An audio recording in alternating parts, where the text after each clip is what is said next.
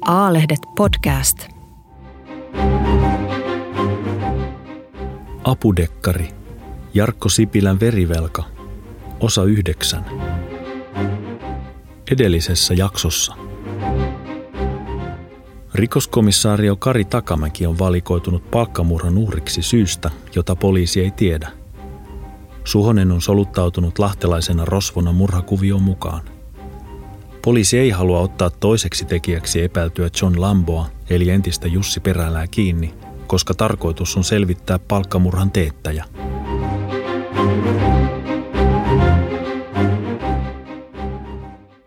Työpöytön sääressä istuva rikoskomissaario Kari Takamäki hieraisi leukaansa. Puhelin oli hänen kädessään, mutta mies oli epävarma. Pitäisikö uhkatilanteesta kertoa tuorelle vaimolle vai ei? Jos hän kertoisi, Iina huolestuisi. Siihen tietysti kyllä oli varsin hyvät perusteet. Suhonen oli onnistunut soluttautumaan hieman onnekkaastikin kuvioon toiseksi tekijäksi, mikä antoi aika lailla turvaa. Silti Suhosen värvänyt John Lambo, eli entinen Jussi Perälä, oli väkivaltainen, arvaamaton psykopaatti. Toisaalta tilanne edellytti turvatoimia myös kruununhan kodissa, mikä voisi ihmetyttää vaimoa, jos hän ei sanoisi mitään. Kello lähestyi iltapäivä neljää, jolloin pidettäisiin päivän toinen laaja palaveri tapauksesta. Eri skenaariot ja toimintavaihtoehdot käytäisiin läpi. Illalla hänen pitäisi asettautua syöttiksi. Takamäki soitti tuoreelle vaimolleen. Moi, miten menee? Takamäki kysyi. Ihan ok, Paremmin, jos olisit täällä, Iina Toivio vastasi. Takamäki kuuli äänestä lievää närkästystä. Takamäki ja Toivio olivat menneet naimisiin oikeustalolla eilen ja tämän piti olla vapaapäivä. Sori, tämä on aika akuutti juttu. Näitä tulee. Tiedän kyllä. Oli kyllä mukava ilta eilen, Iina pehmensi. Takamäki hymyili. Samaa mieltä. Kuule, Tämä on ihan rutiinijuttu. Sinne tulee pari poliisilaitoksen tekniikamiestä ehkä tunnin sisällä. Ne asentavat jonkun ovikameran ja tsekkaa juttuja. Jotain uusia turvaohjeita. Ovikameran? Miksi? Iina huolestui. Tämä toteutetaan kaikille, jotka ovat jengiläisten ja muun järjestäytyneen rikollisuuden kanssa tekemisissä.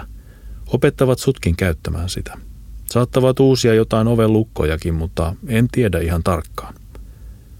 Okei, pitää sitten pukea päälle, Iina naurahti. Takamäki lopetti puhelun. En sitten kertonut, hän totesi mielessään. Ei vaan voinut sanoa, että hän asettuisi syötiksi omaan murhaansa. Koko ajatus ei ollut lainkaan houkutteleva, mutta se oli tässä vaiheessa ainoa vaihtoehto päästä palkkamurhan maksajaan kiinni. Takamäki oli tavannut tekosyyn varjolla putkalla aiemmin päivällä kiinni otetun Rauno Vasaran. Poliisi oli epävarma liittyykö Hasislastin kanssa napattu Vasara kuvioon. Tapaamisesta ei ollut saatu mitään sen suuntaisia vihjeitä, että liittyisi. Vasara ei ollut reagoinut Takamäkeen mitenkään poikkeuksellisesti. Ei mitään huomautuksia, eivätkä videolle otetut kasvojen mikroilmeetkään paljastaneet mitään. Vain sekunnin murtoosia kestävät tahattomat mikroilmeet syntyivät stressitilanteissa, kun ihminen yritti tietoisesti peittää tunteensa. Esimerkiksi yllättynyt ihminen ei aina kyennyt peittämään pienen pientä suun hetkellistä avautumista, kulmakarvojen nousemista tai silmien suurenemista, vaikka kuinka yritti. Useimmat poliisin kokeneet kuulustelijat osasivat vaistonvaraisesti havainnoida näitä, mutta 2000-luvulla siitä oli tehty tiedettä – Mikroilmeisiin koulutettu poliisi oli analysoinut Vasaran kasvot videolta ja johtopäätös oli selvä.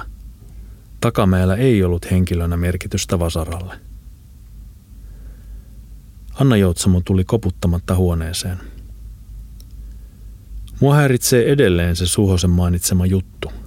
Miksi toimeksiantaja haluaa sun katoavan, nainen sanoi. En keksi selkeää syytä. Ehkä se ei halua musta marttyyriä, komissaario vastasi. Muistatko, kuinka Tehtaankadun poliisimurhien hautajaiset lähetettiin suorana televisiossa?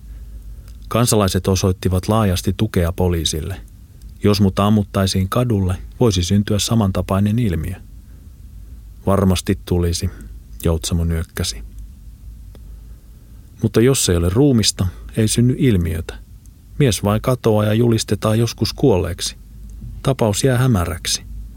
Poliisi ei kykene selvittämään oman komissaarionsa katoamista. Eli liittyy vihaan sinua kohtaan. Tai poliisia kohtaan ylipäätään. Voihan se olla niinkin, että mä olen vain esimerkki tapaus. Jostain syystä tyyppi haluaa kostaa poliisille ja mä olen sattunut kommentoimaan jotain televisiossa ikään kuin väärään aikaan. Miksi se haluaa videon siitä ampumisesta? Takamäki kohautti olkapäitään. Periaatteessa varmaan siksi, että voi varmistua kuolemasta. Sairasta joka tapauksessa. Takamäki nousi. Palaveri alkaisi pian. Iina Toivio katsoi ovisilmästä. Rapussa seisoi kaksi miestä siviilivaatteissa. Toinen oli nostanut valmiiksi poliisikortin ovisilmän viereen. Se näytti samanlaiselta kuin Karin. Harmaisiin college-housuihin ja hihattomaan valkoiseen paitaan pukeutunut Iina avasi oven. Hänen hiuksensa olivat ponnarilla. Päivää, vanhempi kaljupäinen mies hymyili. Me olemme Jussi Rahkonen ja Mika Jormanainen Helsingin poliisista. Kari taisi soittaakin, että olemme tulossa. Joo, Tiina sanoi ja päästi kaksikon sisälle. Jormanainen oli nuorempi harjastukka ja kantoi isoa salkkua mukanaan. Molemmilla oli painostavasta helteestä huolimatta pikkutakit, jotka he riisuivat naulakkoon. Poliisit ottivat kiltisti myös kengät pois.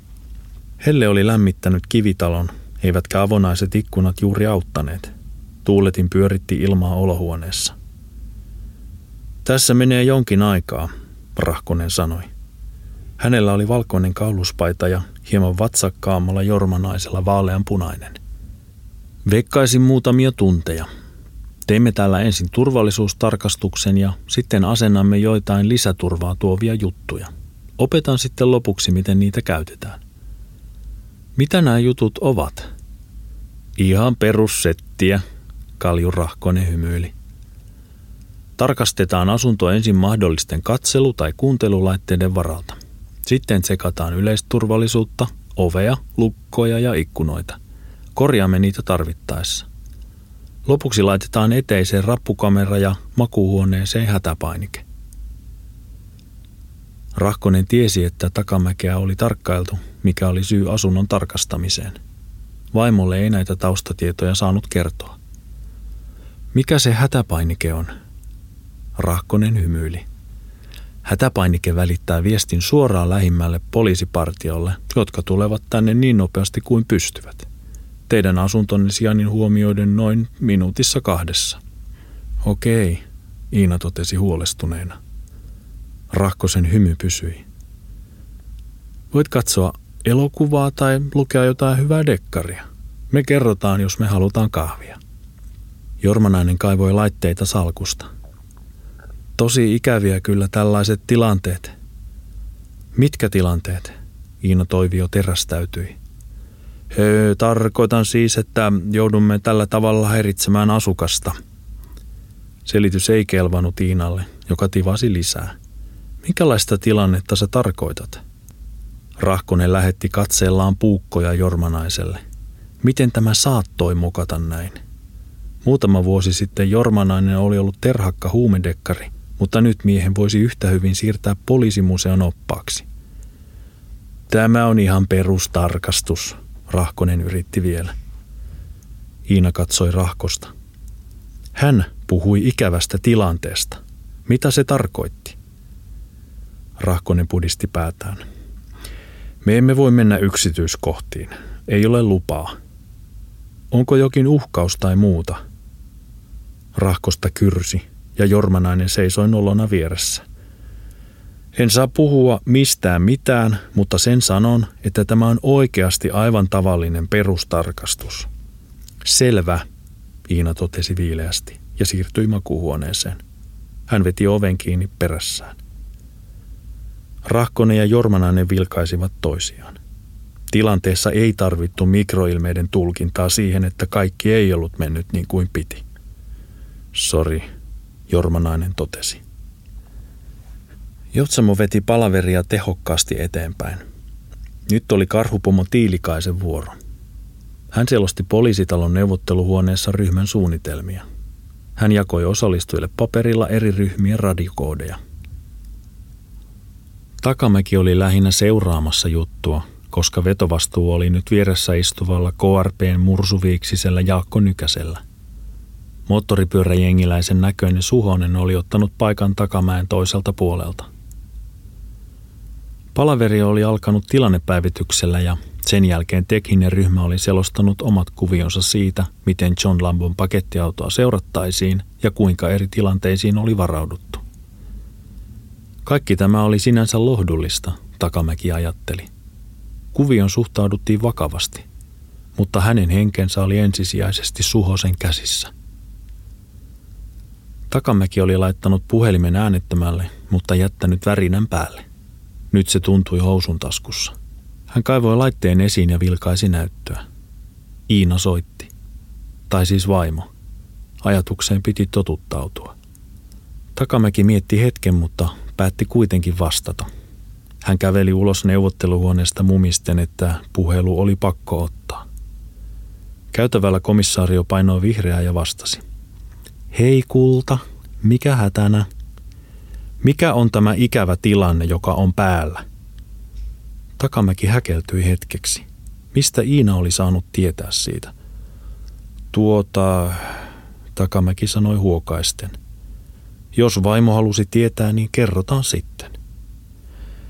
Kyse on erittäin vakavasta mun henkeen kohdistuvasta uhasta, mutta juttu on varsin hyvin hallinnassa. Mitä tarkoittaa varsin? Se on meillä, miten se nyt sanoisi, kontrollissa. Iina ei vastannut, vaan odotti lisää. Takamäki jatkoi. Kuvio on siis se, että Suhonen on soluttautunut palkkamurhaan mukaan ja turvaa mua. Tilanne on vakava, mutta sillä tavalla hallinnassa. Tämä on iso operaatio. Koska tämä selvisi? Tänä aamuna. Siksi Suhonen haki mut töihin. Kuka haluaa tappaa sut? Sitä me emme vielä tiedä. Sen takia tämä tilanne on päällä. Jos tietäisimme, laittaisimme kaikki koppiin. Takamäki kuuli Iinan nyyhkäisyn. Mä tulen kotiin tunnin sisällä, Takamäki sanoi. Kerron sitten lisää. Tilanne on ikävä, mutta täysin hallinnassa. Oikeasti. Takamäki ei ollut varma, oliko näin todella. Okei, Iina sai sanottua. Ei mitään hätää, rakas, Takamäki lohdutti. Yritän ajatella niin, mutta se on pirun vaikeeta. Makuhuoneeseen laitetaan jotain hätäpainikkeita. Se on normaalia, komissaario sanoi. No ei ole, Iina kivahti. Takamäki todella toivoi, että tilanne saataisiin eteenpäin tänään tai muutaman päivän sisällä. Juttu kävisi muuten kaikkien hermoille. Takamäki yritti vielä rauhoitella, lopetti puhelun ja palasi neuvotteluhuoneeseen. Kaikkien katseet kohdistuivat häneen. Mitä nyt? Takamäki kysyi ovelta. Joutsamon ilme oli vakava. Suonen sai varmistuksen Lambolta. Lähtevät tänään Rauhankadulle odottamaan sua. Vai niin, Takamäki totesi. Lambo ilmoittaa ajamansa pakettiauton Rauhankadulle kuuden puoli seitsemän maissa, eli parin tunnin kuluttua. Suikkasen on määrä ilmestyä sen jälkeen. Sitten katsotaan, lähteekö Takamäki lenkille. Houkutellaan hänet autoon ja tapetaan. Suunnitelma on siis selvä, Takamäki totesi. Meillä myös, Joutsamo totesi ja kertasi ydinkohdat. Alueella olisi useita siviilipoliisipartioita, mutta Rauhankadulla ei yhtään. Takamäkeä oli tarkkailtu jo jonkin aikaa, joten vastapuoli olisi varmasti valmiina nytkin. Pakettiautoa seurattaisiin Suosen viemän lutikan avulla. Apu olisi aina edellisen mutkan takana ja seuraavan päässä. Suhonen oli saanut valita paikan, jonne ruumis hävitettäisiin, joten siellä olisi yksi karhuryhmä valmiina. Paikka oli karhukomissaario Tiilikaisen kesämökki, joten alue oli hyvin hallussa. Miehetkin tunsivat paikan etukäteen, koska siellä oli pidetty yksikön kesäjuhlia. Keskusrikospoliisin Nykäsen ilme oli yhtä totinen kuin Joutsamolla. Oletko valmis tähän? Voidaan miettiä vielä muita vaihtoehtoja. Oletteko te? Takamäki kysyi. Komissaarion katse pysähtyi Suhoseen. He olivat tunteneet toisensa yli 20 vuotta. Suhonen oli ollut monena jouluna takamäellä vieraana ennen kuin hänen ensimmäinen vaimonsa Kaarina oli kuollut autoonnettomuudessa. Suhonen nyökkäsi. Se riitti takamäelle. Suhonen kääntyi Meritulin kadun kulmasta alaspäin Rauhankadulle kohti merta. Kello lähestyi puoli seitsemään. 1920-luvulla rakennettujen kivitalojen kaupungin osa oli hiljainen. Kruununhaka oli saanut nimensä siitä, että 1700-luvulla alueella oli ollut kruunun tykistön hevosten laidun. Rauhankatu puolestaan viittasi vuonna 1809 solmittuun Haminan rauhaan, jossa Suomi siirrettiin Ruotsin vallan alta osaksi Venäjää. Takamäen kotitalo edusti 1920-luvulla vallalla ollutta klassisismia, jossa julkisivut rapattiin sileiksi ja koristelu oli vähäistä. Suhosen katse haki pakettiautoa. Takamäen rapun edessä oli Mersu ja kaksi Bemaria, joten Lambon oli pitänyt hakea paikkaa muualta. Toivottavasti joku oli löytynyt. Niin Suhonen kuin kaikki muutkin poliisit halusivat, että juttu etenisi tänään. Stressikerroin oli korkealla. Suonen tiesi kokemuksesta, että operaation venyminen vain lisäisi virheiden mahdollisuutta, kun tarkkaavaisuus aleni. Ei vielä ensimmäisenä päivinä, mutta viimeistään viikon päästä. Pahimmassa tapauksessa tämä voisi jatkua kuukaudenkin. Parinkymmenen metrin päässä katua alaspäin seisoi vanha 90-luvun puoliruosteinen sininen hiase. Ehkä se oli Lampon hankkima pakettiauto. Suosen mielessä kävi kylmä ajatus siitä, että toivottavasti paku kestäisi. Kesken kidnappauksen hajonnut auto olisi painajaismainen vaihtoehto. Suonen käveli rauhankatua kohti merta. Alhaalla pohjoisrannassa autoja vilisti, mutta katu oli suhteellisen hiljainen. Vain kolme ihmistä. Pariskunta ja kiireinen salkkumies, joka katosi rappuun. Suhosen katse kiersi ikkunoissa. Ei erityistä liikettä. Karhu oli saanut yhden miehen asuntoon, jossa oli näkymä kadulle. Tämä kykeni antamaan takamäelle merkin, kun katu oli tyhjä. Risteyksissä olisi vielä neljä ikään kuin satunnaisesti liikkeellä olevaa siviilipoliisia, jotka kykenivät varmistamaan sen, ettei kukaan osunut kulman takaa vahingossa Rauhankadulle. Vastapuolen mahdollisen tarkkailun takia nämä tulisivat mukaan vasta samaan aikaan, kun takamäki liikkui – Katua tarkkaileva karhumies ilmoittaisi takamäelle pakettiauton sijainnin Suhosen toiminnan perusteella. Komissaario osaisi valita oikean puolen jalkakäytävästä. Perusta oli kunnossa, mutta mikä tahansa saattoi mennä pieleen. Yksi rapusta tuleva koiran kusettaja ja suunnitelma jäätyisi, Suonen mietti. Poliisi pääsi hiasen kohdalle ja vilkaisi sivuikkunasta sisään. Lambo naputteli rattia korvakuulokkeista tulevan musiikin tahtiin. Suhonen avasi oven ja hyppäsi apukuskin paikalle. Terve. Tilanne hallussa. Mitä? Lambo vastasi ja otti nappikuulokkeet pois. Red Hot Chili Peppers kuului silti. Suonen astui sisään pelkääjän paikalle. Tilanne hallussa. Mistä mä tiedän? Ei mitään ihmeempää. Odotellaan, jos kohde lähtee juoksemaan. Oli kuulemma tullut kotiin vähän yli viisi. Helvetti, Suonen kirosi mielessään. Vastapuolella oli tarkkailu paikalla. Suosen sieraimiin tulvi paha aju. Hän rullasi sivuikkunan auki. Kannattaa ehkä pitää ikkuna kiinni, Lambo totesi. Miksi? Suonen kysyi. Joku koira voi haistaa. Suonen ajatteli, että yhdenkään koiranaistit eivät kyllä olleet siitä kiinni, oliko ikkuna auki vai ei. Ihmisen ehkä. Suonen tunnisti makean, jollain tavalla pistävän, voimakkaan ja vastenmielisen hajun. Jossain oli ruumis. Suonen katsoi kummissaan Lamboa, joka naurahti. Ammattimies, se on Holle. Vaneriseinä erotti ohjaamon ja takaosan. Suhosen teki mieli vilkaista siinä olevasta luukusta taakse, mutta hän antoi olla. Holopainen, Suhonen totesi lakonisesti, kuten Suikkanen olisi asiaan suhtautunut. Mites sille noin kävi? Suhonen oli tavannut Holopaisen toissapäivänä niittikumun teboileilla. Hintellä kaveri oli ollut Lambon apuri. Tuli Riita. Vai Riita, Suikkanen totesi. Ilmeisesti vakavamman puoleinen sitten. Lambo nyökkäsi ja naurahti. Syynä oli ollut lihapiirakka, mutta sitä Lambo ei aikonut kertoa. Joo, niin oli. Hävitetään sen kroppa samalla. Mikäs siinä? Suikkanen sanoi ja rullasi ikkunan auki. Pakko avata. Helvetti, Suhonen mietti. Lambo oli tappanut ainoan kaverinsa. Se ei kuitenkaan vaikuttanut isompaan suunnitelmaan mitenkään.